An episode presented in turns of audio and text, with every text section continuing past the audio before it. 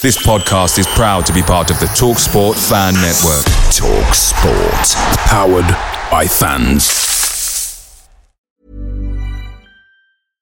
Hey, I'm Ryan Reynolds. At Mint Mobile, we like to do the opposite of what Big Wireless does. They charge you a lot, we charge you a little. So naturally, when they announced they'd be raising their prices due to inflation, we decided to deflate our prices due to not hating you. That's right. We're cutting the price of Mint Unlimited from $30 a month to just $15 a month. Give it a try at mintmobile.com slash switch. $45 upfront for three months plus taxes and fees. Promote for new customers for limited time. Unlimited more than 40 gigabytes per month. Slows. Full terms at mintmobile.com.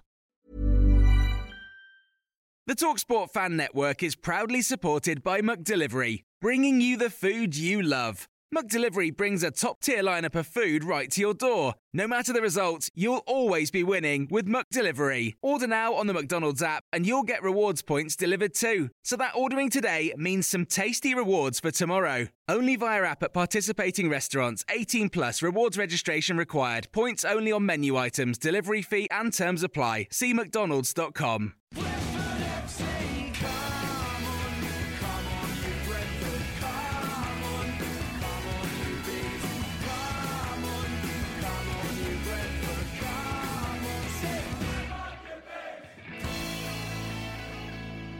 This is the Beesotted Pride of West London podcast. And we're coming to you after a weekend which was, uh, well, it was like Jekyll and Hyde. There's some good parts to it, some very good parts to it, and there were some very bad parts to it. And I suppose, as per podcast go, me and Laney, we're going to be sitting here trying to talk about most of the good parts and most of the things that were very good about the weekend, and we'll try and avoid talking about the things that weren't so good. But we can't really do that because we have to be a little bit impartial and talk Well, about everything. There'd be no football talked about, would there? If, to be That's honest, right. That's right. So my name's Billy Grant. I'm sitting here in the virtual joint with my man Laney in the house. Laney, how are you? I'm all right considering. Yes, um, yeah, I got back from Newcastle uh, In somehow. one piece. In one piece. Yeah, well, we'll talk about our trip, won't we? Right? Get, getting back was a little bit kind of uh, around the houses, but we did it. Um, but yeah, one of those weekends I wish I'd kept football right out of football. That's right. And we all wanted to. I think that all the 3,000 Bees fans, fair play to them that made their way up to Newcastle. I think they all wished they kicked football out of football on Saturday, but that wasn't possible because unfortunately uh, Newcastle kicked the football into Brentford's net five times instead. But we'll talk about that a little bit later. But just coming, you know, just getting away from that a little bit, Laney. Um, I mean, there's a little bit of news that came, uh, I think, the last 24 hours. I mean, I know that we've recently had the Queen's fu- funeral, which uh, was a bank holiday, and we had the day off of that. And, you know, we all um, paid our respects to the Queen. We paid our respects in the stadium as well, also at home and in and around with our friends. And it was uh, a very moving moment, a very moving time. But now, as we move on, now we've got the King. King Charles, who was uh, born on the same day as myself, as well. You know, you're talking about that, and uh, he uh, he's getting crowned. The old crown cr- coronation has been announced, hasn't it? And uh, there's a little bit of talk about that because the, the, the weekend is actually the, the first weekend in May. Normally, that would have actually been the bank holiday weekend because normally the sort of kind of second Saturday in May or the sort of the first, I think it's the first Saturday in May is normally the sort of uh, followed by the bank holiday weekend. It was last year and it normally is. The only time it's not bank holiday weekend is when uh, the Monday is actually the first of May, which it is this year. So May Day is actually on the first of May for the first time, I think, in a while. So, uh, so yeah, so we, we've got a, a, a well, we've got a coronation, but the coronation's on a Saturday, the day we play Liverpool, and we've we've got our plans already. I mean, not, not that we plan our lives ahead of us, but we have done that, and uh, this may scupper you know us and a lot of football fans. And but this is not a disrespect on you know uh, King Charles or anything like that. We're just making a point that all of a sudden things may change for us and everybody that weekend, isn't it, Laney? Yeah, yeah, it's um, it's it's um, it's a big one, isn't it? Liverpool away. Um, obviously the coronation is a big thing as well. So, uh, yeah, it, it will be um, it will be perfect if it happened on a bank holiday. I, I would suggest, but it doesn't look like that's going to happen. Um, the other thing that has has not been has not been sort of uh, confirmed yet is uh, what what the uh, the new coronation dish is going to be, Bill. Because last coronation we had coronation chicken was Yes. invented, Yes. and this time there's no, not even been any talk about what which is it coronation beef or we're going to have a vegetable. I don't know, Bill. These yeah, are, these questions need answering, mate. These questions do need answering. They're, they're, they are a little bit late. They have been a little late in in you know all the things Regal in the past year or well, you know past year or two. I mean, you know, they were late in announcing sort of the date of, of certain things, which kind of had people on tenterhooks. And maybe you know, maybe they've got a bigger committee or something like that. Maybe maybe they've got the supreme committee, you Ooh. know, within the Regal household that actually decides these things, and that's why it takes a little bit longer. Yeah, perhaps. So we do we get a say in that? Well, we don't as yet because we haven't we haven't formed the Supreme Committee as yet, but we're well, still working on it. Well, I want to. Uh, can we be put down for doing the um naming the coronation vegetable?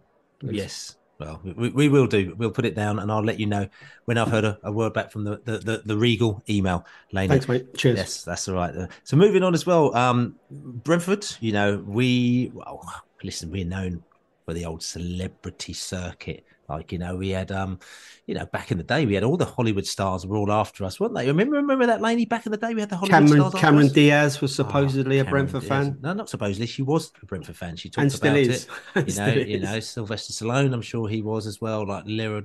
Uh, what's it, who, who, else was? You know, they were they were all. I mean, the whole of Hollywood was uh, was Brentford fans. I mean, saying that and laughing. I know we got a few uh, American, quite a few American bees actually, because I used to go out there. One of our old chairman, Dan Tana, and you remember Dan Tana, don't you, Laney? You know. Yeah, well. yeah. Dan Tana. He's um, he, he was he was back at Brentford fairly recently, I, I believe. Um, uh, shame we didn't catch up with him. Yeah, he he um, was kind enough to uh, provide a really thorough interview for the Big Brentford Book of the seventies. Um, and I went out for dinner with him and his daughter, and he was he couldn't have been more kind of uh, uh entertaining and uh, sort of open about his, his memories at, at, Brentford. He's a he's a he's a very colourful character. He's, he's lived several lives, um, and yeah, it's uh, Dan Tana has been sort of uh, giving Brentford full props ever since over in LA. And I went past. You know, I don't know if you went actually to his restaurant. I drove. I've driven past it, um, and yeah, it's it's a, it's a little bit of West London in uh, on the on the on the west coast. Yeah, Dan Tana. He's a basically he's a he's a Brentford chairman from the seventies. Uh, uh, what was well, I say at the time we, we were successful because we actually won the, the the, the fourth tier, the Division Four championship. Then, you know, under his sort of kind of tenureship as it was. So he was a very famous person within the Brentford sort of kind of uh, regions. He, he's he's well, I say now it is Serbian, um, as he is. And it's interesting because when I went to Serbia a couple of years ago to go, well, I went to Serbia, then down to Kosovo, as you do by road, you know, because we don't like doing things uh, any easily. Uh, and I went to Red Star Belgrade and I got a, uh, I, got, I got a special tour, which is set up by my brother in law of Red Star Belgrade. And as soon as I mentioned that I knew Dan Tana, it was literally red carpet treatment. And they showed me photographs of Dan Tana, who's very much involved with Red Star. And we did the old exchanging of the Brentford shirts with the Red Star shirts and the scarves and everything like that. So, yes, um, that was interesting, Dan Tana. But I did actually go to his restaurant, which is called Dan Tana's, uh, funnily enough, in, in LA. And uh, and it's quite funny. I mean, it's a while ago when I went there, and I remember going to the toilets. And as I was going to the loos, in between the loos, they've just got loads of Brentford photographs. And it's just, and I was like, going, oh my God, look at all this Brentford stuff. It's just amazing, you know, the Brentford, you know, players holding up trophies and stuff. And he's just basically just got this wall full of like Brentford stuff, which I, I was really amazed with. And it's funny because it's like I said, and I've probably told this story before, but not for a while actually. But um, you know, and uh, it's it, it's basically it's it's a place which is really just like a, a bog standard trattoria, like an Italian trattoria with the, the red and white sort of kind of checkered tablecloths and people just go along to it and have a drink and a bit of food and it's not flash at all. But then if you look around you think there's all these famous people there and it's just it's really it's bizarre. You know what i'm saying? So i mean i was sort of sitting there with my mates we're having a right good drink and then i sort of looked over in the next room and mariah carey was sitting there with all sorts of characters just sitting at the table like it's like she was sitting at the globe you know what I'm saying? It was like that, having a few drinks and just having a laugh, you know. And um and and and, and again, I was I was I was in the loo. I went to the loo. This guy came out who is with. I, I don't know this guy. He came and goes, "Oh my god, I can't believe I've seen. I can't remember this guy's name. And apparently, this guy that was beside him was in some sorts of all sorts of kind of X-rated movies, like you know what I'm saying. And he was very famous, apparently. Like you know, and and and this guy was just he was absolutely flabbergasted. And I was just like, this Dan Tana's place is, is quite amazing. But anyway, you know, coming back to famous people, you know, so we had, like I said, the um, Yeah, the, the tour bus with all the famous people back in the, you know, in, in the QPR days, in the, in the in the in the championship days, I think it was, and then recently, Laney, we've now got a famous person playing for us. David Beckham brought his son down and he he appeared in red and white stripes. And uh, like I said, whoever's taken those photographs, I'm sure they're going to be uh, making quite a lot of money actually selling it to the press with uh, David Beckham's son Romeo in the red and white stripes as he played for the B team, didn't he? Yes, he did. Um, it's um, I wouldn't I wouldn't say it's caused a, a great big sort of A-list furore, but we've had Tatler magazine actually write a, an article on on Brentford, and these these are kind of like words I thought I'd never say, or or, or if you've been kind of like uh, walking past someone that's smoking something a little bit fruity.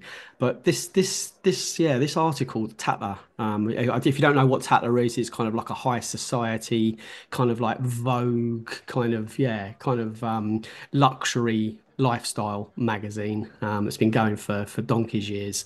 Um, but you know, I don't think the word Brentford's ever been uh, typed by any of their sort of uh, journalists ever. Um, and they've they've they've written this. Uh, feature the unexpected luxuries awaiting Romeo Beckham in Brentford and you know it's it's kind of one of those things that could could have been seen as a bit of a um, an April Fool's story um, a little while ago but to be fair um, they've not taken the pee out of us, which you know I, I just thought that they would you know look at all the all the grotty side of the town um, and um, kind of question why on earth he was there. But they've they've obviously they've they've they've given the manners bill. They've kind of realised that we're a um, you know a, a, a, an up and coming uh, top flight team.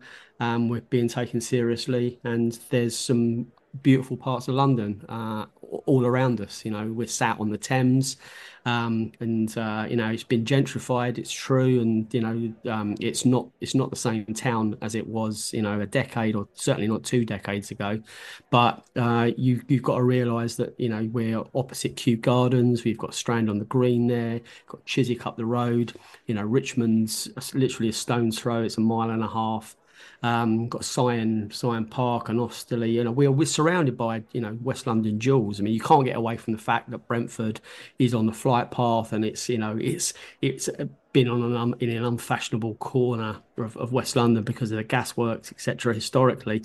But, you know, we're, you know, we've said this before. Um, when the sun was out before the Man United game, we were down the Strand on the Green, weren't we?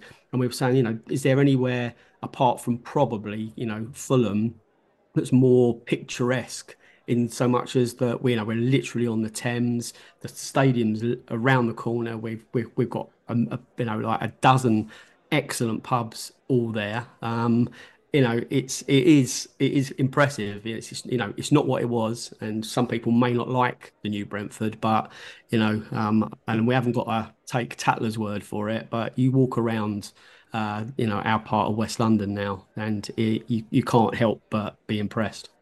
Yeah, and uh, just for the word, actually, I mean, I mean, Romeo Beckham was actually training with the B team. The B team did have a match last week, but he didn't actually feature with the B team. I'd say as yet, because obviously he's still, you know, here for a while. From what I can gather, is that he's actually going to be, um, he's he, he's in Miami. Like I said to you, he's actually in the Miami reserves team. Um, which uh, you know, and he's going to be here for just a while, training with the bees, and then afterwards he's going to go back to Miami. And uh, of course, listen, if he if he plays football, of course you're going to have a, have a look at him to see if he's any good. Because obviously, if he's like Messi, then of course we'd sign him next day. But it gives us the opportunity to have a look at him without having any pressure. But it's uh, like I said to you, like I said, it's very interesting to uh, to just to see this article because this article is like nothing I've, I've ever seen before. I mean, I was really confused. I was wondering whether or not it was like a parody article, like you know, you know, it's talking about and downtime. Spot Brentford players walking around Richmond by the river in the park on the terrace of number one Duke Street for smoothies in the morning and espresso martinis by night. Scott's is opened by the riverside, like you know, and uh, it says promising decadent fruits de mer and ruinart to a fine set of locals that include Zac Goldsmith. That's when I actually almost turned off, to be quite honest with you. Tom Hardy, Natalie Dormer, and Ben Shephard, you know. But the Old Town favourite Gaucho is still alive and kicking a few minutes along for a ribeye and the guilty pleasure, a side of mac and cheese. So, I mean, you can see now why I thought it was a bit of a joke. you know what I'm saying? Because it's just like completely bizarre article, but just keeps just keeps going on about Brentford, and you know it sort of kind of veers more towards sort of Richmond and Petersham and sort of the posher areas, which obviously Tatler sort of kind of sort of is that is their clientele. But it is quite mad seeing you know Brentford mentioned in Tatler in this kind of in, in this way with Romeo Beckham, who, like I said to you, is still training for the bees. I think for another week before he goes back to Miami. Uh, to go and join Inter Miami again. So, uh, um, um, by the way, Bill, apparently, um, uh, Friday afternoon, if you're around our manor, um, the article says, "Don't be surprised," and, I, and I'd hate for you to be surprised. Don't be surprised if you bump into Dwayne Johnson, Brad Pitt, or Catherine Zeta-Jones, who have all been known to stay in and around the area. And it says here, and are regulars at the Royal Horse Guardsman. It says. Alleged, allegedly, allegedly at the Royal Horse Guards. Tell you something though. Did you notice that there's, there's a lot of places? I mean, it mentioned mm. a lot of places, very lovely places as well. But you know, they, they, messed up quite a lot of places, didn't they, Laney? I mean, yeah. I, I, mean, I, the water museum for a start. I'm, I'm really surprised that Steam, didn't mention Steam the Steam Museum, museum yeah, as well, yeah. and the Water Museum. Um, they didn't mention that as well. Obviously, the Globe. I mean, yeah, they all talk about the Globe, but none of them actually talked about that. Tatler didn't. Obviously, no. obviously not high class enough for them. Um, what else? What else did you think? I'm, I'm really surprised they didn't mention the old Army surplus place um, along the along the by the by the uh, jet garage opposite O'Riordan's. That's I mean uh, Catherine Zeta Jones was, was, I know she likes to rummage around sort of 70s, um, 70s military uh, clothing. So yeah, I mean that's that's a that's a glaring error. I'd say I might have to write into it this afternoon. And also, I mean, if people are coming down to the area and they want to stay, I mean, I'm surprised I didn't didn't write about the, the travel lodge actually because it's it's right there, smacking bang in the middle. Actually, Perfect. they do a they do an incredible eggs royale apparently. Right, yeah, right. and with ta- well um, Taittinger, I think their their their their their you know their go to champagne rather than the uh, rather than the Reynard. Yes, uh, yeah. And Fat Boy's Pie, Fat Boy's Thai as well, which I'm not sure if it's still there, but maybe that's the reason why they haven't talked about it in Tatler. But you know, if you get the they're, they're more into their more into their Tuscan uh, uh, culinary delights rather than the uh, Southeast Asian fusion, I'd say, Bill. But yeah, right. you never know. No, you never know. Anyway, so look, but look, look, great article. Go and check. We put it in the listen. We put it in the description box, and you actually go and check it out afterwards. Uh, what else was there? Actually, I'll tell you something. We are going to talk about the Newcastle match in a little bit, but there's one thing about that Newcastle. I mean, I was on the um, Anfield Wrap uh, uh, tour today. You know, I'm on there every two weeks now, so I was great just talking with the Liverpool fans, and they were laughing about us both being the same sort of predicament, basically, in the shitter, as they said. You know, and uh, and we were just talking about. You know, I said to them, look, you know, they said Bill what went wrong, and I said, you know, right. I said it's really hard to describe, but you know, you know when everything when one thing goes wrong and then everything goes wrong. That was what happened at Newcastle. Literally everything went wrong. And uh, sometimes, like I said to you, when when then that happens in one area, it happens a lot, and, and, it's the same thing for me as well at home. I mean, maybe a little bit boring for some people, but I don't know if anybody else has the same thing where all of a sudden, like just like literally everything goes wrong at once. So I've got my fridge and I've seen water coming out the bottom of the fridge. So the fridge starts leaking. You think, oh no, that's really bad. And then I've gone out and then somebody bumped into my car and then the car's gone. So I've got to get that fixed at the same time. And at the same time, then my washing machine. I've just come out, I've just put the clothes on and the water's leaking out of the washing machine at the same time, literally within gosh, a few days. That's right. And then the dryer as well has gone. I've been trying to get some parts of a dryer. I mean, it's literally gone like one day after the warranty is up as well. And so like my dryer's gone. So it's like one of those things. It's almost like the Newcastle game. Literally, when one thing goes wrong, everything goes wrong at the same time. And I'm just wondering because I was thinking, I wonder if the washing machine person and the dryer person and the, the fridge person, they all kind of got together and they said, listen, let's just make this thing last exactly this amount of time so that he can have chaos all at once, like you know.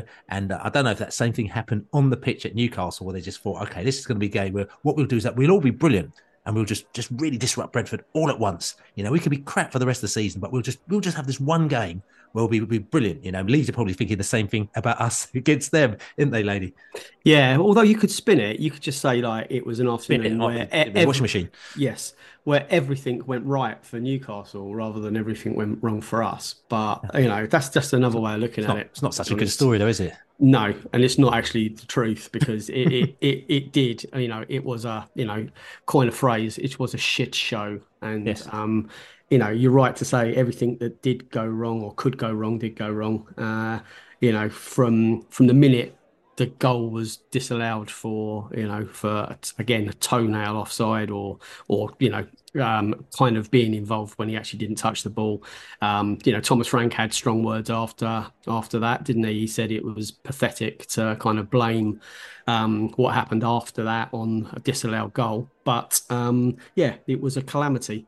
It was a calamity, which we'll be talking about in a little minute. And then just last thing, I know that we were talking about in the last couple of weeks, we were talking about sort of teams that get relegated and teams that are going to go down. We just touched on it a little bit, just because it was, uh, you know, it's just something that we like to talk about. Because even though we're Brentford fans, we're always looking down and not looking up quite a lot of the time. Uh, interestingly, because it was just noticed that Andy Scott who obviously used to be our manager. And remember, we sang about him in the Globe when we went up that season for about three hours continuously. You know, the Andy Scott song, Oh, Andy, Andy, Andy Scott. Anyway, so and, and he went on to, and then he came back to Brentford, uh, did a bit of scouting for us, then became our head of uh, scouting. And then he went on to Watford, then went on to Swansea, and then he became a mate of our mate Cooper at Swansea, which made us very unhappy. And then Cooper took him to Nottingham Forest with him. And uh, now all the Nottingham Forest fans, and we talked about this last week, who start used to call us spreadsheet wankers, and they've now like wanting to be spreadsheet wankers. And now one of my Forest mates messaged me going, "We've just sacked the spreadsheet wanker," and I'm like, "What are you talking about?" And they've sacked Andy Scott because they're really unhappy with him because they're blaming him for spending 160 million pounds on new players, and they're just not happy with the players that they bought in apparently. So uh, again, we just mentioned that point. It's quite interesting, though, isn't it, Laney? How the about turn comes and people are really, they're really happy, then they're really unhappy, and then Andy Scott comes in and he's linked in with doing things that we're meant to be doing, and I think they're moaning the fact that they kind of they, they they they wanted him to do things in the Brentford way, but it hasn't quite happened that way. No, well, I mean, you know, it's we we see that with everyone that leaves Brentford. You know, it, it's you're you're privy to maybe you know the next transfer window or maybe two transfer windows uh, times. You know, names that or names or targets or proposed suggested you know players that you know were being touted. Um, but beyond that, once once you're out of the the Brentford kind of knowledge loop, you're you, you're you're on your own, um, and it, it it's you know you you can't you you, you can't keep up. Uh, you know you, you can't replace that that incredible backroom recruitment and you know uh, statistical um, number crunching and just just the just the brains that are involved in you know the teams that we we we employ now. So you know Warburton he, he struggled Rosler he struggled.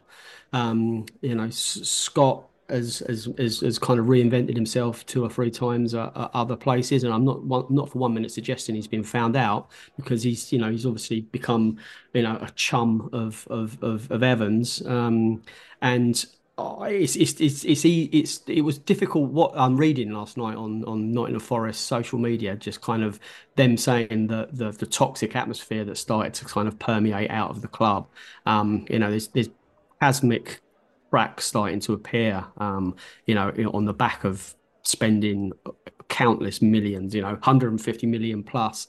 You know, we you said before, you know, the wages aren't on on the aren't factored into those numbers you know the results aren't going their way. They're they're in a relegation dogfight and you know they stand every chance of going back to the championship. Whether they do or not only time will tell.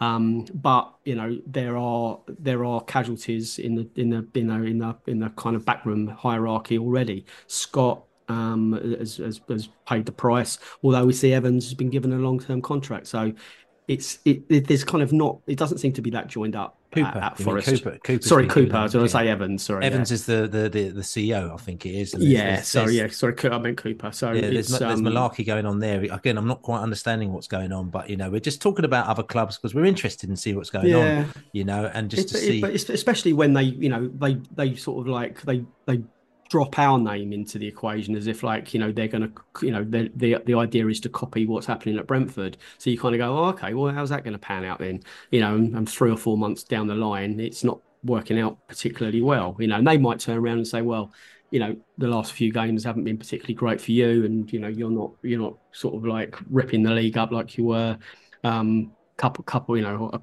five or six weeks ago. But you know, we we know that we're missing one player to come back really to make a big difference for us. Where they're still making five six changes every week because they've got no idea what their best team is. Yeah, and, and and again, this whole thing we've talked about this before, and we've said this, you know, the, and the, this is the clever thing about Brentford, and this is why, and, and it comes more and more obvious. And I keep talking about the Mark Warburton thing. You know, it was all about Mark Warburton when he was here, and he was very much controlling things, and he things went his. It basically said it got to go my way, my way of the highway, and it was end of story. And you know, Matthew Benham just turned around and said, "Listen, we can't be running a club like this because it should be about a collaborative way. Yes, we've got people that've got their ideas, but it's going to be collaborative. We can't have one person ruling the roost." And now what's happened is that yes, we have got important people in there, but they're surrounded by some other ecostructure.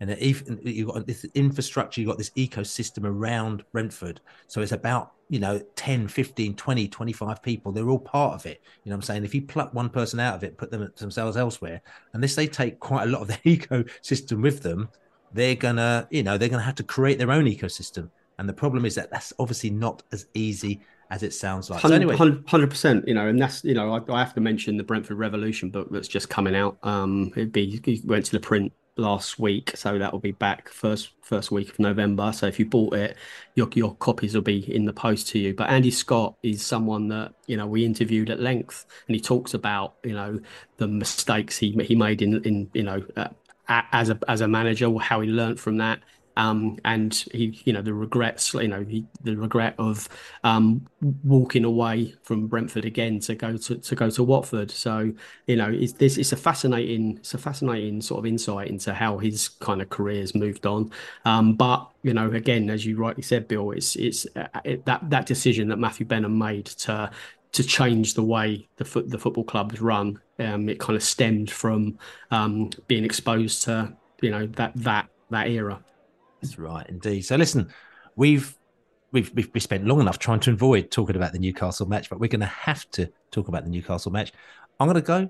I'm going to have a cup of tea because tea is back on. I mean, all thinking, where's the beer? But listen, the beer will be back. I mean, we had mm, loads of beer at the weekend, so I think tea is more in order. I'm going to get a cup of tea. Going to come back, and we're going to talk about Newcastle. So last weekend we went up to Newcastle. And I was thinking about how do we present this one? Okay. Normally we go straight into the football and we go, oh, yeah, this is brilliant. Oh, yeah, fantastic. But actually, no, I think let's go chronological. Let's start off the journey. Let's just start off as it happened. Okay. So Friday night or Friday day, met up Laney, King's Cross. You know, we met up at King's Cross. We got our usual surprise and uh, got the train and uh, you know, decent journey up to Newcastle going up there on Friday. I know a lot of people had a lot of problems because they had the train strikes, and there was all sorts of mega buses and planes, people flying to Dublin and then across, and people trying to make their way down over land and sea and all that lot. But it was all right, actually, wasn't it? Yeah, it was. It was all right. Yeah, we got you know we got a rail splitter, didn't we? So we got as far as York in in one hit, pretty much, yeah. and then uh, nice and comfy, all settled down, and then. Uh, then people got on at York and kind of went you're in our seats. And we're like, no, no, no, we, we've been on here since since London. And it's like, no, no, no. So we had to we had to move somewhere else, didn't we? Or so we stood up for a bit, and then we eventually found somewhere else. So uh, thought it was going to end in a bit of a stand up fluff, but yeah, then we got to got to Newcastle, and we, we went out and we had a we had a we had a good time, did we That's not? Right. Well, yeah, we went up to the Wylam Brewery. If you haven't been to the Wylam Brewery, it's wicked. It's like in this old kind of in the Palace of the Arts, I think it's called and it's just in this big park and this this old sort of kind of beautiful building. We went there and had a few ales on uh, on, on on on on Friday night, you know, which is cool. Before we headed back into town. Uh, impressed with the Wylam? Were you? Yeah, I was. I, I, didn't see any, you know, Tatler kind of A-listers in there, to be honest. Because we, we, that's why we went, wasn't it? We thought if we're, you know, we're Brentford now, we we want we need to go to we need to go to these kind of joints where we can sip chilled pink champagne and um, uh, right. uh, tuck into a bit of uh, uh, creme de menthe. That's right, creme de menthe, and sit with uh, you know with all sorts of uh, Hollywood stars. Yeah. Um, but there's none of them there actually. They're all, no. all beards, and they were drinking real ale, which was really disappointing.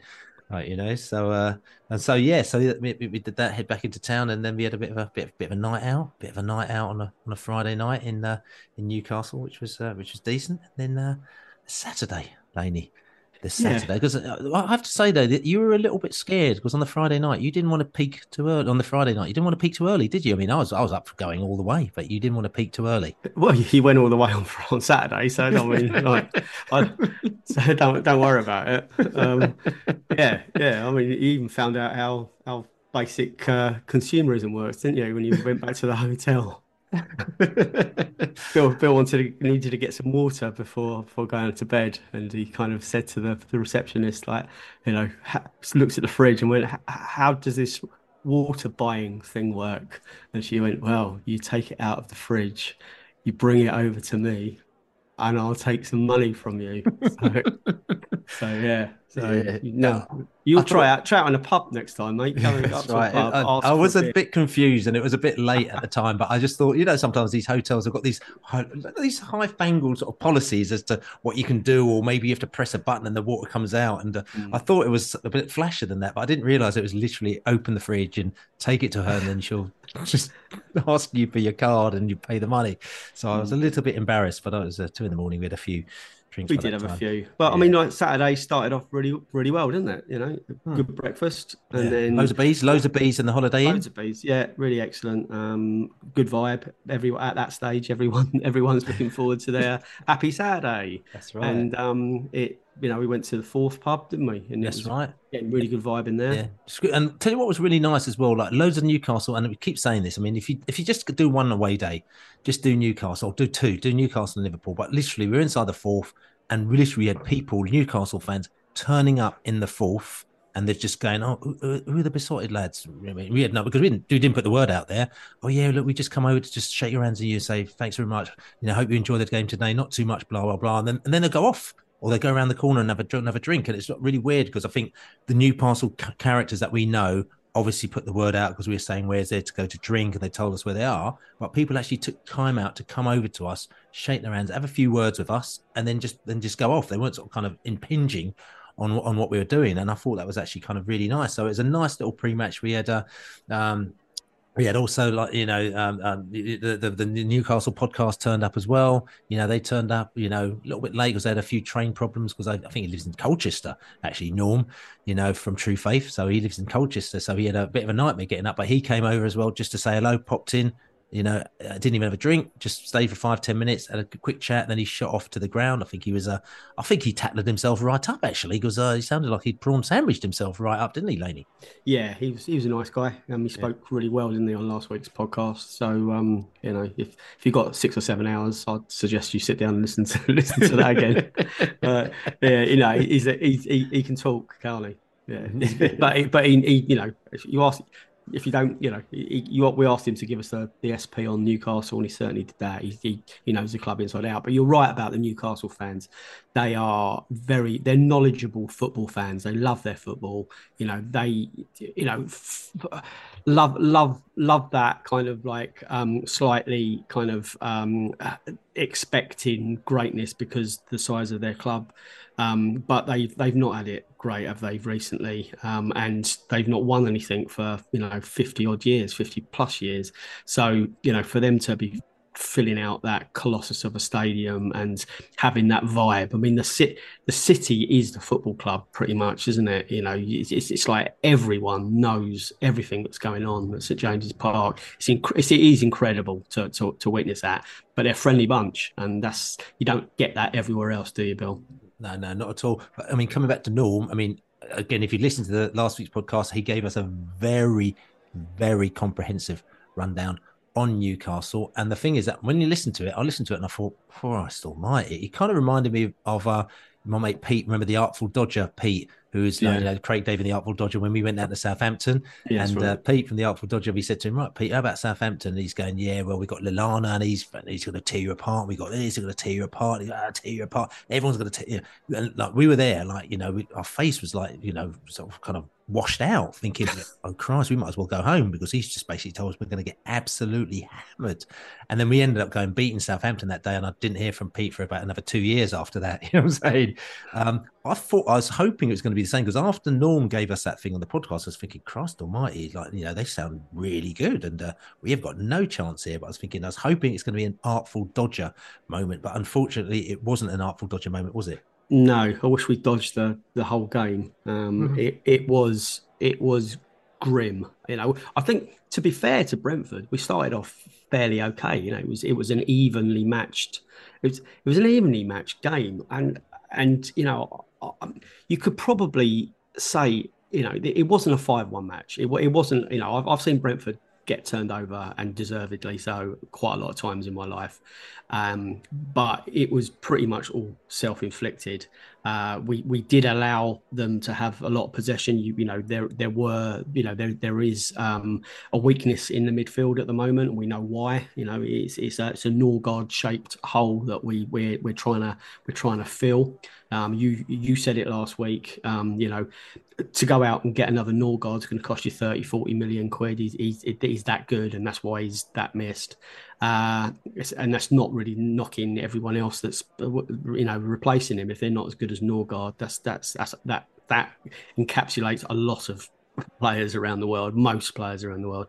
So um, it, that Newcastle have got their tails up. You know, it's it's a different era for them, and um, they there's been big spending, and um, they're they're they're playing some some good football. They're playing some expansive. Uh, they get the ball wide, they, they run at you, and they've got threats all over the place. And we're lucky we didn't have Saint-Maximin on from the start, or, or he was fit. Um, but you know, you make schoolboy errors in a, in a, in a Premiership game that's what happens to you, you know. And you know, it was it was one after the other. After the disallowed goal, um, which you know we'd celebrated, and they'd gone back to the halfway line, and we are waiting for it to kick off. Uh, once that VAR has gone against you, you kind of suspect that it may not be your day. Definitely. So listen, I mean, we've talked about this a little bit, but what we're going to do, go back to Saturday.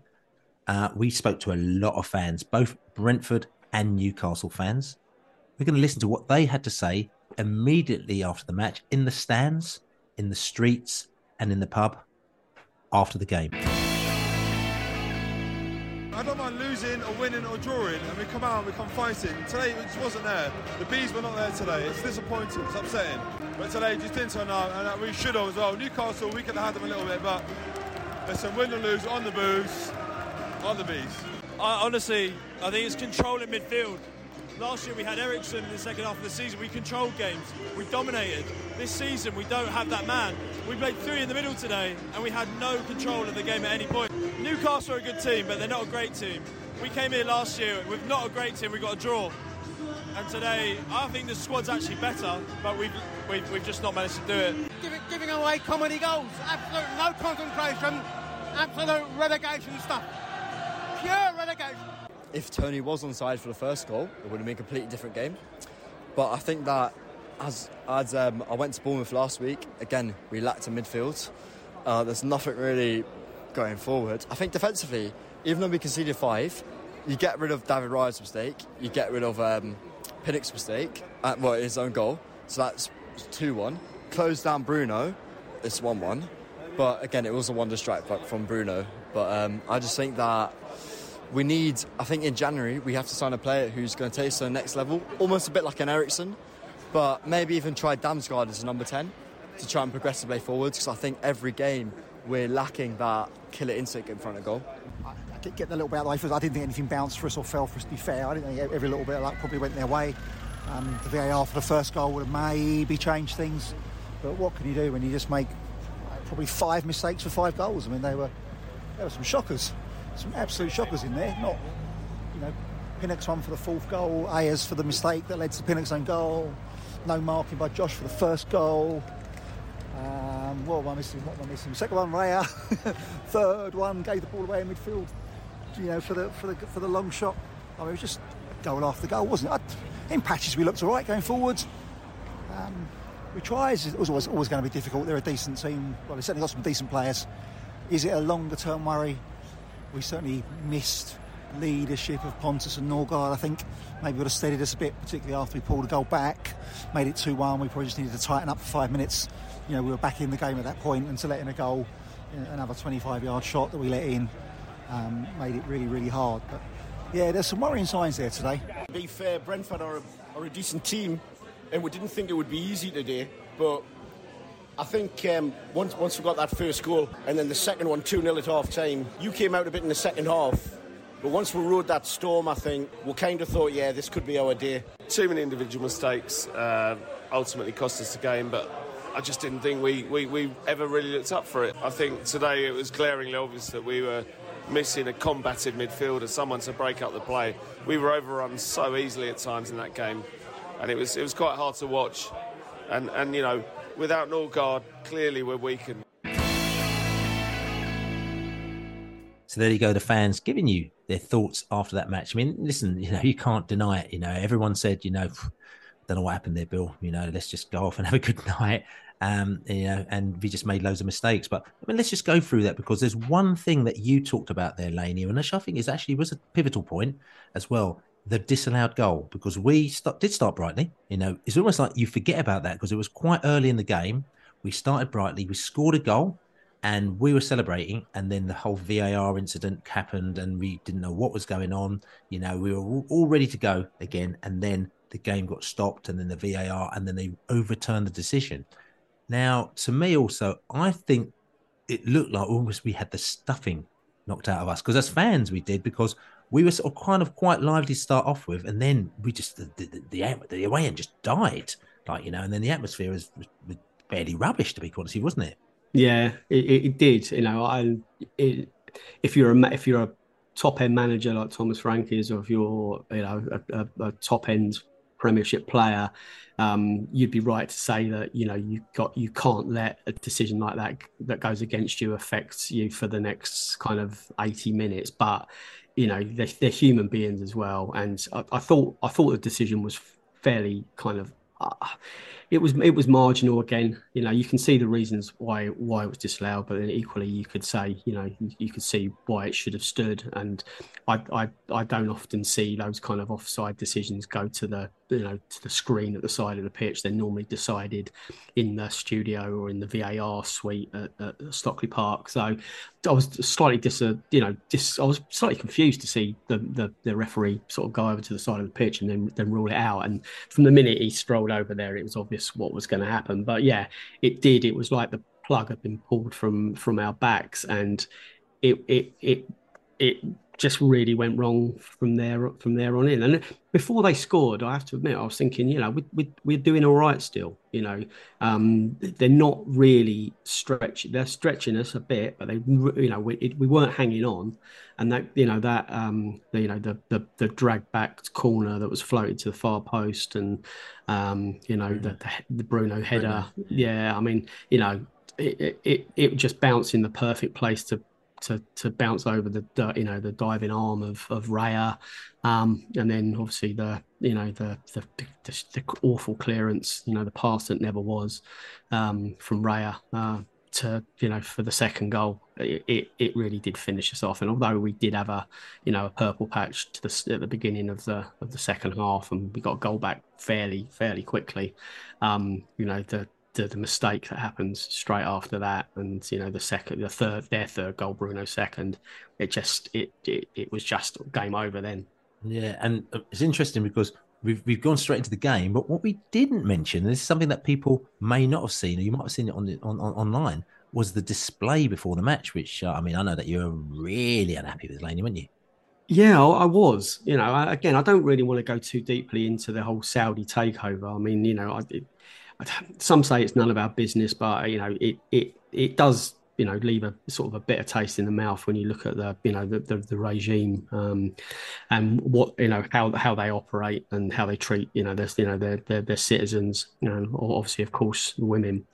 Um, but uh, the the choreographed huge flag and uh, at the Gallowgate end was was was was vast. It took up pretty much the whole of that end, which is like 10, 15,000 people. It covered them, and they they kind of re recreated a uh, you know the Sky Sports News um, screen with like a picture of Staveley and uh, the other new owner, um, and uh, news like bullet points running down the right hand side, and they got they got some fans. I assume they were fans to to walk the yellow ticker tape kind of bottom bottom rolling news feed from from the bottom right hand side of the, the stand to to the left, and it was just kind of like it was really cringy, if I'm honest with you. You know, it was almost like brainwashing. Propaganda, gate it was propaganda. It was. It was. It was propaganda. You know, it was. It was all about the new owners and and and and them. And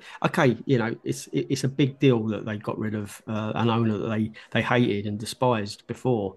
Um, but yeah, it was just a bit odd. Okay, okay, I've got to listen, Lane. Okay, I know, and listen, I know it's them, and you talk about the, you know the Saudi Arabian regime, and everything like that. But let's just let's just be devil's advocate here. So, you know, Matthew Benham comes in and he puts some money in the club, and he takes us from the brink of extinction to the Premier League would you be there in the West End holding up a big sort of kind of Benham sign with, you know, with the, the, the Parker coat, you know what I'm saying? and, you know, maybe a few computers and uh, like, you know, and uh, I don't know, songs, guitar. And I don't know. Would you, would no, you, would you be happy? No, I wouldn't. No, no, I wouldn't. And, you know, it's, it, at the end of the day, they were already, I know they were bottom of the Premier League, but they were, you know, an established Premier League team already. So it's not, it's not, they've not taken them from the bottom tier. So, um, yeah, it, it, was just a, as, as, as, I say, cringy. And I, and I think as a lot of Newcastle fans would, would probably agree. And I'd, I'd be really hacked off if I was underneath that flag you know and I, I don't i didn't get any choice. You know they missed they missed a good 10 15 minutes of, of the warm-up to the game all for tv you know what i mean? I'm not i don't go to i'm not a prop for for for the tv cameras when i go to the game. You know i don't want to be stood underneath uh, a, a, a, football pitch size flag um, promoting promoting you know something I, I may not necessarily agree with. But yeah newcastle fans they they're, they're probably split as as the rest of the football world on on, on what's happened there. Yeah, and, then just coming back to the match, like I said to you, Bruno, it's interesting because if you look at sort of who scored as well, if you look at the, the, the ratings that both team players got, most of the Brentford and the and the, and the Newcastle players actually got quite similar, not not, not great scores, or like 6.5, 6.7s, like you know maybe somebody went seven. It was just Bruno who was just like, wow, he's on fire. So he was like he was like a nine out of tenner as far as they were concerned. But everybody else, and then we had a couple of obviously like Raya and Pinnock who got really bad scores, like you know like 4.5s and stuff like that. Um, uh, there's, there's, a couple of things. I mean, I'd say for Pinnock, and maybe you know, don't forget, I, I, I hadn't seen the playing game back. I just saw it from the, from the stands way way up there with the with the whole of sort of like the northeast in the background of Newcastle. Really amazing view as well from the top there, especially on a lovely day like that where you see the stadium and then you look beyond you and literally you can see the whole of the northeast just beyond the stadium. So I was watching the game and I thought Pinnock actually had a good game and even turned around. You said he's a really good player. You know, I forgot about him. You know, he went in for some clearances uh, and it's really good. Then all of a sudden, as soon as he said that, he had his nightmare moment and then another nightmare moment, and that kind of was stamped his kind of you've had a terrible game type thing. But I thought before that he actually had a decent game. And it's interesting because Thomas Frank said that he probably should have pulled him before he actually, um, instead of giving the full 90 minutes because he knew that he wasn't fit. So he kind of sort of probably undid a lot of the good that he did earlier on in the game by making those silly mistakes. Yeah, right. It, it, it was a tired pass, wasn't it? And it was a tired kind of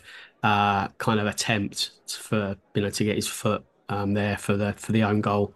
Um, so yeah, hindsight is a wonderful thing. Thomas Frank's got substitutions right quite often this this season. Um, he did, he certainly didn't get that one right, and it, it, it was clear that uh, Pinnock was struggling with you know with his ninety minute fitness. And Raya, to his credit, he had pulled out an incredible save. To, you know, early on, that was early up, on. Up, up, tipping one around the post, right on the top corner. It was that was going, um, and then you you follow that up with you know again it's it's like an under eight kind of game where you've got a really dodgy keeper and they just like kick it out straight to a player and you know you think you know what the hell's going on here? You know we, how do we stand a chance of winning this when you're giving away goals like that? And you get as good as you can play. Um, you, you just can't expect to get anything out of a match at this level when you're you've actually gifted them four goals which you know I think I think it's fair to say that we did. You know it was it was just amateur um, amateur play at, at, certain points, which yeah. we just didn't do ourselves justice. We need to bounce back. Hundred percent. And and again, not banging on too much about it, but I mean, you know, you know, grass, uh, our coach grassroots football. And I've got a club on the Panthers who played the previous weekend, and the thing is, I mean, we played really well. And but in that match, we did exactly that same thing. We're literally both the goals we gave away were Brentford goals or Brentford were Panthers goals, exactly similar. And that's that thing where in grassroots football, you see teams do that a lot where goalkeepers who are not very experienced, they'll get the ball, make a great save, then they'll throw the ball to the opposition, straight the opposition, and the opposition go bang in the back of the net, and it's all undone. And it's like Brentford, what they did was exactly what you're saying. It was schoolboy, schoolgirl error type stuff, which is really frustrating. And you can't do anything about that because you could play the most brilliant game possible, but then as soon as you've done that twice, three times, then that just completely unravels all the good things that you've been doing. I mean, also just coming back to Hickey as well. I mean, you talked about the tired pass. I mean, Hickey again, he's sort of normally fairly reliable, but again, you know, he he got robbed on sort of halfway into his own half, and then you know Newcastle immediately go on the attack. The thing about it is, that Newcastle actually I thought were you know you didn't think they were that great, but I thought that they were good on the counter, spreading the ball wide really quickly right, which is really stretching our team and then getting the ball in and just causing problems. And again, they you know they robbed us, got the ball to Bruno. Bruno had a shot from what thirty odd yards, which technically probably shouldn't have beaten Raya. But no, it was shouldn't. quite it's quite a good shot though, you know. Yeah, so you know, yeah, but it beat him, you know. And so these things, you know, nine times out of ten shouldn't happen. But at the same time, it's the fact we got robbed. It's not the shot that beat him. You know, we should never have got robbed in that play because we were just. If you looked at us, all the players were literally scrambling back, trying to. You know, you, there's moments where we, we we're scrambling the whole time. Where it's almost like we're not 100 percent in control of that game, and Newcastle were hitting us hard and fast every time, and they were kind of controlling the situation. And when you're on that, you know, you're always going to be on the back foot, and you, you know, maybe you might have got a lucky goal um, to have sort of kind of subsided that as such. But in general, Newcastle were definitely all over us. Yeah, and you know we we have to break their press, and Hickey was trying to break the press by you know in that instance by literally running running through them, um, which you need you need a lot of pace to get through that. And, I'm, and I know he's no slouch, but you know it, it he was running into trouble um, and you know he got tackled. He, I think he was expecting that to be a foul, but then it from then it was just one pass back of the net. And uh, you know, I, I, guess on the you know on the plus, not on the plus side, but if, if you're looking for kind of like a, a, little bit more hope, is that you, you've got to hope that we've got all our mistakes out of the way in one hit rather than one massive mistake every game for the next five matches, which stop us getting more points that that stopped us getting any points up there by making four big mistakes. Um, if we can make sure that doesn't happen in the next match, then you know it, it, it's something we can just leave behind us. I hope, but you know it, it was it was a hard watch second half, and I, I didn't think um, I thought Newcastle would you know were very were good. I think they were you know they they didn't massively impress me. I just think I think we made them look good. And, um, you know, the scoreline did flatter them to a certain extent, but, you know, fair play. They, they, they, they took the chances. They didn't, they didn't get handed opportunities on the plate and what plate and waste them. Um, they were clinical when anything came their way. Um, and, you know, I, I, take my hats off to them for that. You know, I, I, have got, I've got no ill feeling towards Newcastle whatsoever. Um, and as you said, you know, the fans we met before and afterwards, you, you hope they do all right this season. Definitely. So listen, what we're going to do, tell you what we're going to do, tell you something. Actually, you know what you're going to do? We're going to talk about the, the player of the match because Jensen actually got player of the match, which I thought was quite interesting considering the amount of grief that he gets. But it's almost interesting that he's um, he's upped his game a lot and a, a lot of people start to recognise what he brings to Brentford. Yep. Um, still, people very reluctant to give him any credit. Um, you know, there's a few uh, people on Twitter afterwards saying, "Oh, um, man of the match, you're you're joking." The the you know, yes, he's he's passing is accurate, but eighty percent of them are kind of like floaty, nothing passes. Well, you know that's that's that's really kind of disrespectful i'd say you know most of the great players in in in the world i'm not i'm not saying he is the one of the great players in the world but some of the best players uh, in the center in the center of midfield the people that they call quarterbacks um, that's exactly what they do. They they do the simple thing. Um, there's a lot being asked of him. It's it's it is in the Premier League, uh, and I and I think he's had a, a cracking start to this season. Um, and without him, I, I, don't think we're we're sitting comfortable in in in this in in in the division. Um, you know, yes, the the couple of heavy defeats have happened to Arsenal and and to uh, to Newcastle, but uh, you know we're we're we're certainly not looking looking up at the division, going, how the hell do we get out of this position and get get to some semblance of safety? We're like where we were for a lot of last year, kind of looking behind us, but got enough about us to kind of not get caught up in any of that. Um, so yeah, Jensen, I, I thought um, yeah, you could always ask more from your players, and yeah, he could he could improve, but he was certainly the man of the match, and it's you know I don't think you could argue with that. No, no. So listen, when we want a little pick me up, we always go to JB because he's got some facts and some funk, and JB has tried to wangle up a bit of Newcastle facts and funk. Let's go over to JB. Are you ready for this? I told you it was coming. Who? JB. And he's ready to sock it to you one time. Uh, get it. Hello, Jonathan Burchill back again. As mentioned on last week's podcast, Brentford's visits to Newcastle are always full of goals. They've now seen 40 in our eight trips, an average of exactly five per game. The lowest point in Brentford's recent history is probably in 2007 when Terry Butcher's side lost 7 0 away at Peterborough in the fourth tier, with the likelihood of falling out of the Football League looking a distinct possibility. Since then, we played 673 league games, sit as the 11th best side in the country, and during that time, only once before Saturday let in five goals in a single league game. And that was at Norwich eight years ago. The Newcastle game was the first time David Raya had let in five league goals for us. And in fact was the first time he had done so since he was the keeper for Blackburn Rovers in a match at Griffin Park in 2019, which the Bees won 5-2. But on the credit side, Ivan Toney notched his seventh penalty in the top tier against fellow England squad member Nick Pope. He has now equalled Duncan McKenzie's record, who scored seven penalties for us back in our original Division 1 seasons in the 1930s, although he also missed three, whereas Ivan still maintains his 100% record. So there you go, JB with them facts and some funk. And um, it's- I'm just thinking because I have been to every single game that Brentford have played against Newcastle in the last, I think, 30 years. Um, yeah, since the yeah, since the sort of late nineties, when mid mid nineties to now, I've been to every single one, which means that I have seen um 40 goals because there have been 40 goals in our last eight trips to Newcastle, according to JB.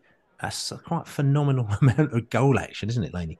Yes, it is, and it's mostly at our end of the pitch, isn't it? To be honest with you, yeah, it's just it's, it's not been that fruitful. Um, our encounters with the Geordies, is it? Um, it's, it's something we need to kind of uh, address, I'd say, back at New Griffin Park later on this season. Right, what, you're going to stick it right up them, is that right, Laney? Yeah, well, we do. Uh, we owe them. Yeah, we 100% owe them. Yeah. That's right. And then I said last time, I know that you know Steve, DJ Steve's from uh, um, Kurupt FM as well. Big Beast fan stands with us in the West Stand as well as his whole family do as well. And I remember when we played Newcastle, was it 2017? Was it?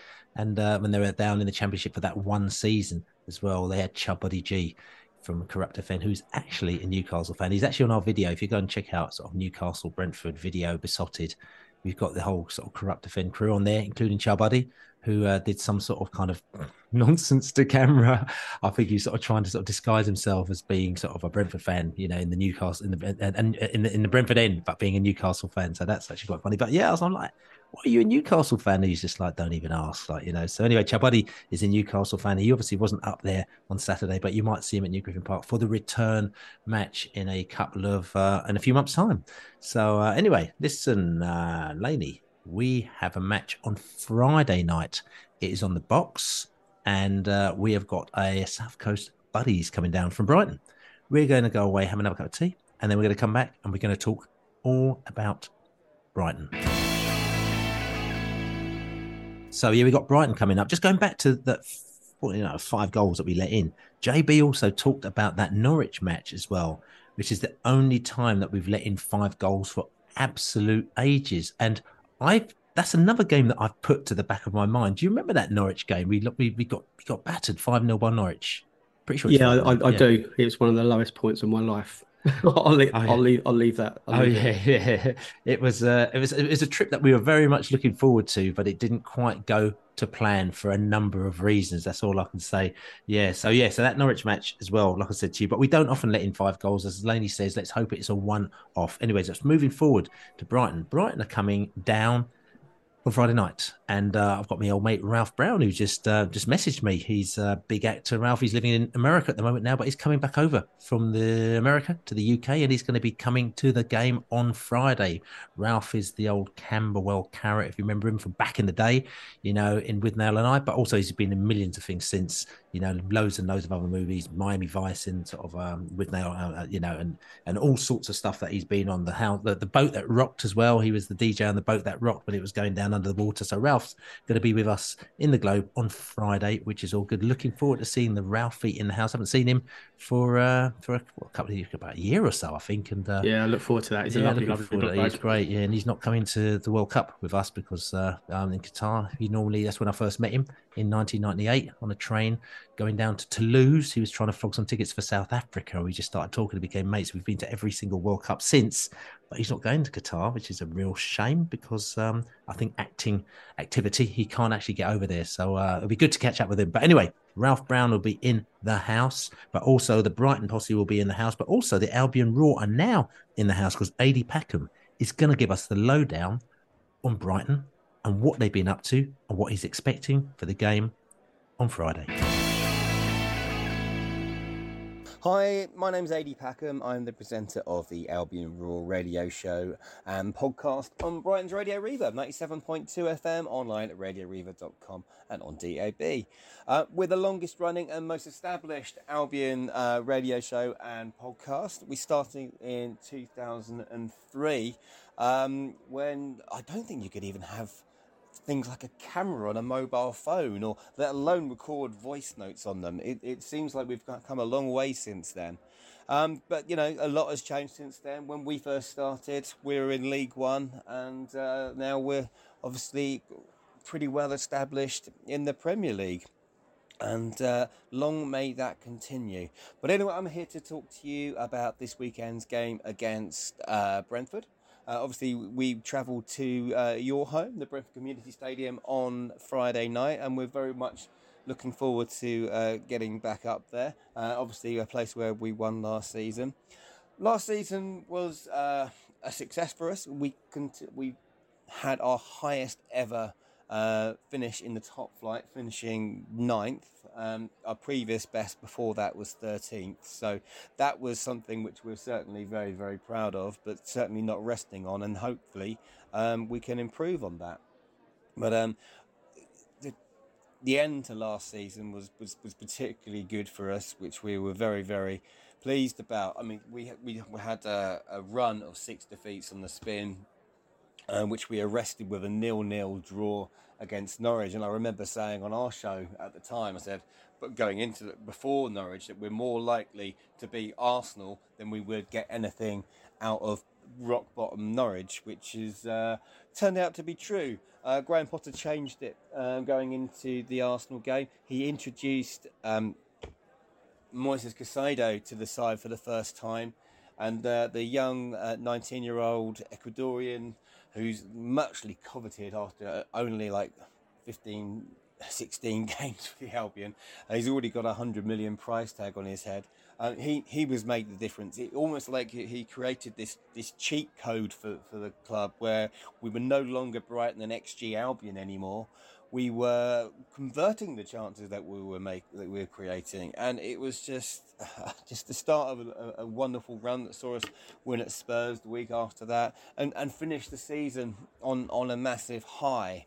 And in fact, we didn't actually want the season to, to finish. I mean, uh, that- the last game of the season, uh, um, the home win against West Ham, where we won 3 0. Uh, you know, there was a, a carnival atmosphere at the ground. We were just absolutely thrilled and uh, couldn't wait to get the season started. And uh, the season started really well. And, um, you know, it's con- uh, then we got to the, the 5 2 victory over Leicester. And, well, the, the sky fell in. Um, it was just absolutely devastating to lose Graham Potter and to lose him when we did. and to the club he we did, it just, it's just a, a complete kick in the unmentionables. It's uh, and the fact that he took the we we knew he would take his backroom team of uh, Bjorn Hamberg and um, the other one with him. They've been gone. They're, they're, they're dead to us. Um, we knew that he would take them, but the fact that he took Bruno and Ben Roberts as well, um, Billy Reid is the other one. Um, the fact he took Bruno and Ben Roberts as well is that was. I mean, Bruno is a club legend. Ben Roberts, probably the greatest goalkeeping coach in the country. Um, you know that was a real kicker, and it, and it left us feeling just completely deflated. Um, obviously, we've brought in a new man, Roberto De Zerbi, who has uh, uh, taken over from Graham, and uh, his first game uh, in charge was uh, after it felt like uh, six years of not playing football. It felt like the, the, game at Anfield felt like the first game of the season after a month of not playing. Um, and that one, it started well, going 2 0 up at Anfield with two brilliant goals from Leandro Trossard. Um, and then eventually coming back from 3 2 down to snatch the draw and uh, probably should have won. It was uh, it was it was a remarkable game, and uh, the start of the De Zerbi era was was uh, an excellent one. And then we, that was followed up by defeat to Spurs uh, at the weekend, which was it was a game where everything was just nearly right. It just didn't quite happen for us. And then Harry Kane popped up with his customary goal against us, and um, yeah, we, we we came away with nothing. Where I mean, I think a draw would have probably been a fair result. I mean, Spurs didn't really create anything else other than that. Um, but yeah, so I mean, but Graham Potter, we we are going to miss him. He brought so much more to the party. Um, his intelligence, and just the way he was around the club, and you just felt that he was on on the cusp of, of something really really special when when he went to Chelsea, and just seeing him do interviews uh, for for Chelsea at the moment, it just feels. it just feels a little bit dirty. It just feels a little bit sordid. It's like seeing your ex girlfriend with somebody else. It's just like it's like a kind of drawn to it and you hate it at the same time. And I just really wish um, that he could have stuck around at least until the end of the season. But you know, good luck. Good luck. Well, I say good luck to him. It's Chelsea, isn't it? So I don't really mean it. Um, so I mean, going into uh, this game, um, obviously we lost at the weekend. You lost at the weekend. Um, you know, it was it was a, a little bit of a blip. Um, we've going into it on the back of the absolutely awful news that we've lost uh, Enoch Mwepu. Now, Enoch is a player that we absolutely loved. He only played 25 times for us, but his just infectious smile, the way he was around the place, the fact that uh, the, the Zambians started following us, and the, the magnificent Malangwa Zombe, the poet Zombe, whose prose every time Enoch did something amazing in a game, it just makes everyone smile. And the fact that he's had to retire at the tender age of 24 after um, having an incident, he was away on international duty in Zambia and got hospitalised. We didn't really know too much about what was going on in regards to that. Um, and then it was announced on Monday that he's they found um, a hereditary heart condition, um, and it's time for him to stop playing. It, it, was too dangerous for him to continue playing. Um, we've all seen issues. I mean, obviously you had uh, Christian Eric. I mean, obviously you've had Christian Eriksen come back from from his heart condition and and, and very nearly like uh, dying on a football pitch, which could have happened to Enoch if he'd have continued playing. So uh, it's just absolutely devastating for him, and we just wish him all the very, very best for the, for whatever he does next. Because the guy is just uh, the nicest guy. I mean, we've interviewed him on our show, and he is just his story about how he got to be where he was in the first place is just uh, in, inspirational and uh, Yeah, we're just a little bit devastated about it. In fact, it, it, he he had, had this pass called the Ninkumona pass. He did ICU, he playing passes without knowing because he just knew where, where somebody was. Which, uh, if you you probably won't want to remember it, but the Le- Leandro Trossard's uh, second goal against you on Boxing Day was created by Enoch. By this is absolutely wonderful ball that he just that uh, Leandro just finished on, on the volley. So, going, how do we feel about the rest of the season? Well, we've got we've got to be optimistic. We still don't know exactly what De Zerbi ball is, but um, he was courted by, by many a club across Europe. In fact, when when he was appointed as Brighton manager, um, there were Juventus fans were going absolutely ballistic, thinking that he should have been going to the Juve. They wanted him there, and, and they wanted him across Europe's top clubs. So the fact that we've got him, we're absolutely delighted. But what what can he bring? Well, he's already um, bringing up some interesting things up about Solly March. Leandro Trossard scored a hat trick at Anfield, but you know he doesn't need to change too much. We've we're pointed him from a position of strength because normally when you're replacing a manager, it's because you're rubbish. We certainly weren't rubbish, and hopefully we can c- continue our improvement and finish as high up the table as possible. Um, we've got players in our squad that are just getting better and better. I've mentioned Moise Caicedo, we've got Alexis Mac Allister, Leandro Trossard. Um, these are players which are coveted by other clubs, and uh, hopefully we can do everything to hang on to him. But we go into the game against Brentford, we're confident, won there last year. Let's hope that the Albion well, let's hope that myself and Billy there can meet up for a beer after the game, but it's going to be the Brighton fans that are going to be celebrating. We'll see you then. Best of luck for the rest of the season after uh, this one, and obviously when we play you at the Amex. But um, we'll see you soon, and thanks for listening. Bye. So there you go, Ady Packham from Albion Roar good guy, Ady. Every year we have a good old chinwag, a good old chat. We were trying to catch up with them uh, before our last game with them, but that unfortunately was on Boxing Day, which made everything really, really difficult. You know, I mean, it was all right for me because I was staying down in Brighton for Christmas, but for you lot, you had to try and get down to Brighton and you, you had to stay over, and you oh, it was always just a nightmare, you know, trying to do anything. And, and then we got beaten as well, which didn't really help things. And Brian actually beat us twice last season. Uh, the first game, they didn't deserve. I'm going to say straight up, they didn't deserve to beat us at all. You know, but we just didn't put our chances away. It was our first defeat of the season, and Trossard scored a great goal on 90th minute, which actually kind of knocked the stuffing out of us. I think because we weren't expecting that because we had such a great start to the season. Then we went down to Brighton and uh, on Boxing Day, and we were pretty rubbish to be honest with you. And it was one of those days where it just was not great. And then you go back and we tried to get a drink and we couldn't get a drink afterwards because it was Boxing Day and it was just a bit rubbish, really. Um, but Brighton, you know, Laney, um, we need to get back on track, don't we? We do. Um, stating the bleeding obvious, I know, but it's 100% true. Uh, they provide us with a good opportunity to do that. I'd say um, they they play football um, our kind of way. Uh, they they're having a really good season. Um, they've been way more consistent than than us so far. Uh, but um, you know it it will change for them as well. I, I can't see them keeping up this pace for the for the duration.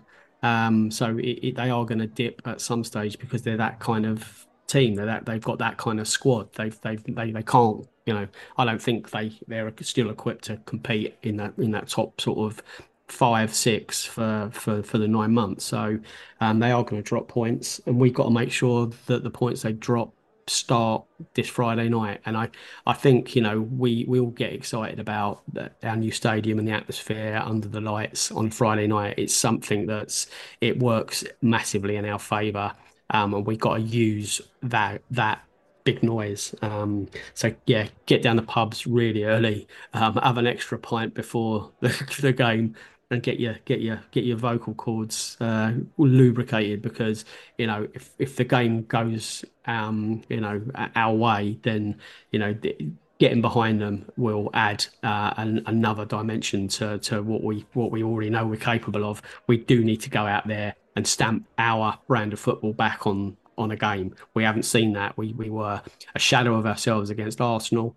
Um, we've talked about Newcastle, um, and and we were we were pretty pretty pretty flat um, down in Bournemouth as well. So you know we're we're we although we did score a goal um, on on on on Saturday up in the northeast, it was a penalty. We need we need open play goals made made possible through big creative chances. So you know, and Mbeumo needs to get back on his his A game. Um, and one or two others that have kind of fallen a little bit, a little bit backwards, I'd say, um, in recent weeks. They need to kind of get get get on the get on the front foot again. So yeah, we, we need we need our players to to go out there and stamp their stamp their quality on the game again. Yeah, I mean Brighton, you know, again similar to us, uh, and, and we talk about this all the time because their owner.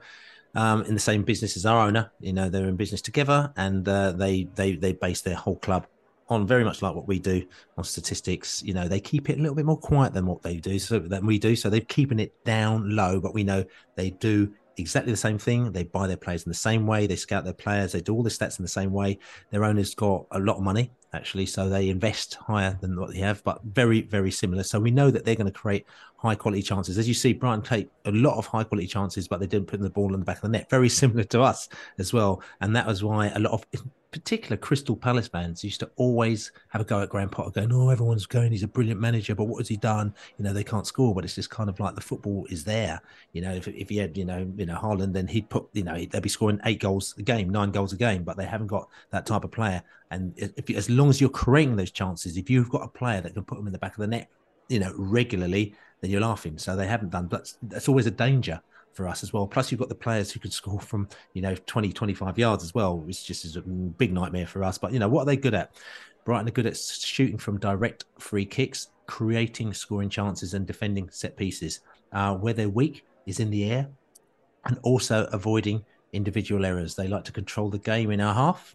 They like the through balls. They pretty much keep the same first 11. They like to play the offside trap and they're not very aggressive you know, and and you know, and, and sort of playing against us. What people say, we like long shots. We like we've got skillful players. You know, we, we're good at coming back from losing positions. We like to create scoring chances. You know, we like to attack set pieces. We we're good in the air. You know, we're good at protecting the lead. We're not we're always offside. You know, we're not great at defending against long shots. We know that. We're not great at defending against skillful players and also avoiding individual errors. You know, so you know that is the two styles that we're looking at now. Laney, I mean what I'm going to ask you first of all is team wise, because you know th- th- there's one player we talked about him and we love him, you know, but he's still not 100 percent on his A game. You know, Josh Dasilva, he came off at half time.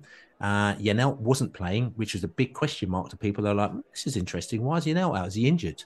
But I think it was a tactical decision that Thomas Frank made against Newcastle. Maybe he thought that he's going to make it. We'll creatively um, be able to outplay Newcastle. You know, we'll be we'll we'll have the ball and we'll we'll play it around them, and that really didn't work. So we had to change it up at half time. So Saturday or Friday against Brighton, how do you see it going with the team? Do you think you know Dasilva in? You get Janelt in. It's going to be Damsgaard, Baptiste. You know, it's it's all about that midfield because we need to get that midfield right. We do. Um, you know, it, it is a big, it's a big uh, question mark over Josh Dasilva. Uh, it, it's, it's, it's a fact. You know, we're we're fully behind him. He had a brilliant start to the season, scored in the first two games. Um, he he he needs to step it up if he's going to get you know guaranteed starts. Um, you know, like obviously there's a you know there's an argument to say that you take him to one side and you explain that to him, and you hopefully that is the G up that means he goes out and has a great great game on Friday night. You know, he's got that in his locker. We we we need to see to see more of that. Um, equally, Damsgaard. You know, um, how is he ninety minutes fit yet? Um, uh, is he is he you know there was talk about him being underweight when when when we signed him. Is is he at his optimum weight yet? Um, again, questions that we can't answer because we haven't we haven't got that data. Um, and you know, there was talk about. Um, I, I, read a kind of one of those. I don't know whether it's a clickbait story or whether it was a you know there was actually truth in this, but um, whether you know uh, the, the the the the team that we bought Damsgaard from, um, who was it again? Sorry, it was uh, um, Sam, Sampdoria, yeah. Do Um, they're concerned that he's not getting enough minutes to to guarantee the the assists and the goals that he they get they get a, an extra payout for this season. Um, so it, it, I, I just don't think he's he's quite there yet. I mean, we we obviously got massive expectations because we want him to be that Eriksen replacement. Uh, but I just got a feeling he's still probably a, a, few weeks away. He might actually take him to go away with Denmark for the World Cup and then come back, and then maybe this, we'll see we'll see the real Damsgaard second part of this season. So, um, but yeah, the midfield, I I, I personally go with Janelt. You know, he, he, he rarely. I mean, I know he's a he's not a lot of things. He's not. He's certainly not creative but we we do need to get that the centre um, more solid um, because Newcastle controlled the middle there, and and you know Jensen um, had so much, well, too much to do, um, all on his own. So you know we do need big another big game from him. So you know get behind him on, on Friday night. Jensen needs to be um, you know up to how he's been playing for the rest of the you know the, the season so far, in my opinion. Yeah, and and and Brighton, obviously they're coming down here. You know, decent side, new manager in tow, um, as Ady's talked about. You know, um, you know they've they've got a number of, uh, like I said you, well, they've got some, you know, some really good. You know, they've got some great, they've got some great players, and like I said to you, they're not necessarily household names, but obviously, like you know, it's probably sort of quite similar to us, where they, you know, they'll play together and they'll you know they'll play together as a team as well. They've lost a, a couple of players as well. They've lost uh, was it Bissouma to to Tottenham, which again Ady talked about. And uh, I mean, I, I mean, I thought when Bissouma came last last season, first season last season, he was a great player. So in a way, that's um that's a, that's that's that's a big loss for them, isn't it? Yeah, yeah. I mean, you know, they're they're as they're as as near to Brentford as you're ever going to get as a as a kind of like um uh, a, a, a, comparison because you know that and, and, they've got they've got a few more years on us. You know, they've been they've been consistently in this division for six or seven years now, isn't it? So, yeah. um, you know, so we we know that the the riches that staying in this division it brings you. And I know they, you know, they they they sold Cucurella to um, to Chelsea as well. Um, they they've they've lost players, but they've got massive fees for them, and that's you know the case will be if you know if and when we we lose our, our our star players which will you know happen at some stage. But we i guess we're you know confident in the knowledge that if they do go there's going to be a huge transfer fee that comes in which allows you then to kind of replenish. So fair play to brighton you know it's it, they, they've done an incredible job in staying here um, and they're competing at the top. I, you know as i said earlier i don't think they're going to stay there. Um, I think they will drop away to, uh, uh, uh, to some degree, um, but it's it's already it's already an excellent season. We're shaping up to be one. So, you know, we have to go out there and and um, put our put our marker in the sand. You know, we're on our day. We're every bit as good as them, um, and we have to we have to come out of come out at the end of what I think is going to be a hugely entertaining game with with three points. Yeah, and you know, Mac Allister, they got Trossard, who caused us problems last season as well. Danny Welbeck, who we all know about as well, you know. And interestingly, we talked about um, we talked about Lallana as well for Southampton, and he's now actually in the Brighton team. But also, they've had sort of a little bit of sad news as well because they've also got um, Mwepu, um, who very young. He's only 24, I think he is, and he has had to retire from football because of a uh, I think it's a hereditary heart condition that he's got, and he was told that he had to retire from football. And obviously, that's something that's quite close to our heart because obviously we have the situation, obviously, with Andy Scott, who had to retire from football for very similar reasons. Also, we had Rob Rowan as well, who died from a, a hereditary heart condition as well. So I think the Brighton fans are trying to see if they can get a a, a recognition for Mwepu in a particular minute. I think it might be something like the eighth minute or something like that, um, which is the, the, the number on his shirt. these things are quite difficult to try and get going if they if you don't put it on the big screen. But again, that is something you know we have solidarity with because obviously the the the uh, you know heart issues and being aware of heart issues and people taking care of that is a big issue in and around Brentford and Brentford fans, isn't it, Laney? Yes, it is. And, you know, it was last week where, where Brentford Football Club, they announced that they were going to kind of encourage uh, kind of a, screening of, of um, the fans um, and encouraging or signposting people to how to go and get themselves checked out um, and to, to kind of spot or identify any underlying um, issues. Uh, you know, as you rightly say, you know, we've we've got Rob Rowan and Andy Scott, and obviously, you know, uh, Christian Eriksen's um, being in and around our club. Um, so yeah, it's it's uh, it's it's uh, uh, um, something that the club are, are, already promoting. You know, awareness of of heart conditions. Um, so yeah, I, I, fully support and hope that they can get something um, sorted out for Friday to kind of recognise tragic news about a player having to give up his career. Right. Okay. So listen, let us just return to the match itself. And Laney, I'm going to ask you for a score prediction. I'll just say, by the way, none of us got the Newcastle score prediction right. Um, nah. We shall move on. Score prediction for the Brighton game. Uh, 2 1 Brentford. Uh, I'm going to go 3 1 Brentford. Okay. So, uh, so there you go. So listen, this is the Beesotted Pride of West London podcast. Friday night, we'll be in the Globe. We'll be having a right laugh inside the Globe. We'll be keeping our fingers crossed that after early start, early start, Mr. Grunt. Let's, let's, see how it goes. You know, you know. And uh, I've got an early start Saturday morning, but let's see how it goes. But anyway, listen to don't forget to subscribe to us on all good podcast channels and also write us a lovely review. Don't forget to buy us a beer, beesotted.com forward slash beer. Also, if you want to subscribe to Beesotted Global, which is our little social media community, beesotted com forward slash global. Um, other than that, all I could say is Friday night under the lights, it's going to be great. Fingers crossed, bees are going to get back on track. I'm Billy Green in the house, Billy, Billy B, Billy Green, Billy G. I've got all sorts of different names going on. Like I was saying, as I'm a B with Brentford, and I'm G in the DJ name and all like that. But Billy, Grant, the B in the house, and Laney in the house. Good afternoon. Good afternoon to you too, and we shall see you Friday night in the play. We're going to have a stream. We're going to have coming down and see you, Ralph. Harry say, "Come on, you bees! Come on, you bees! Let's get them seagulls. No more mistakes. Seagulls." No.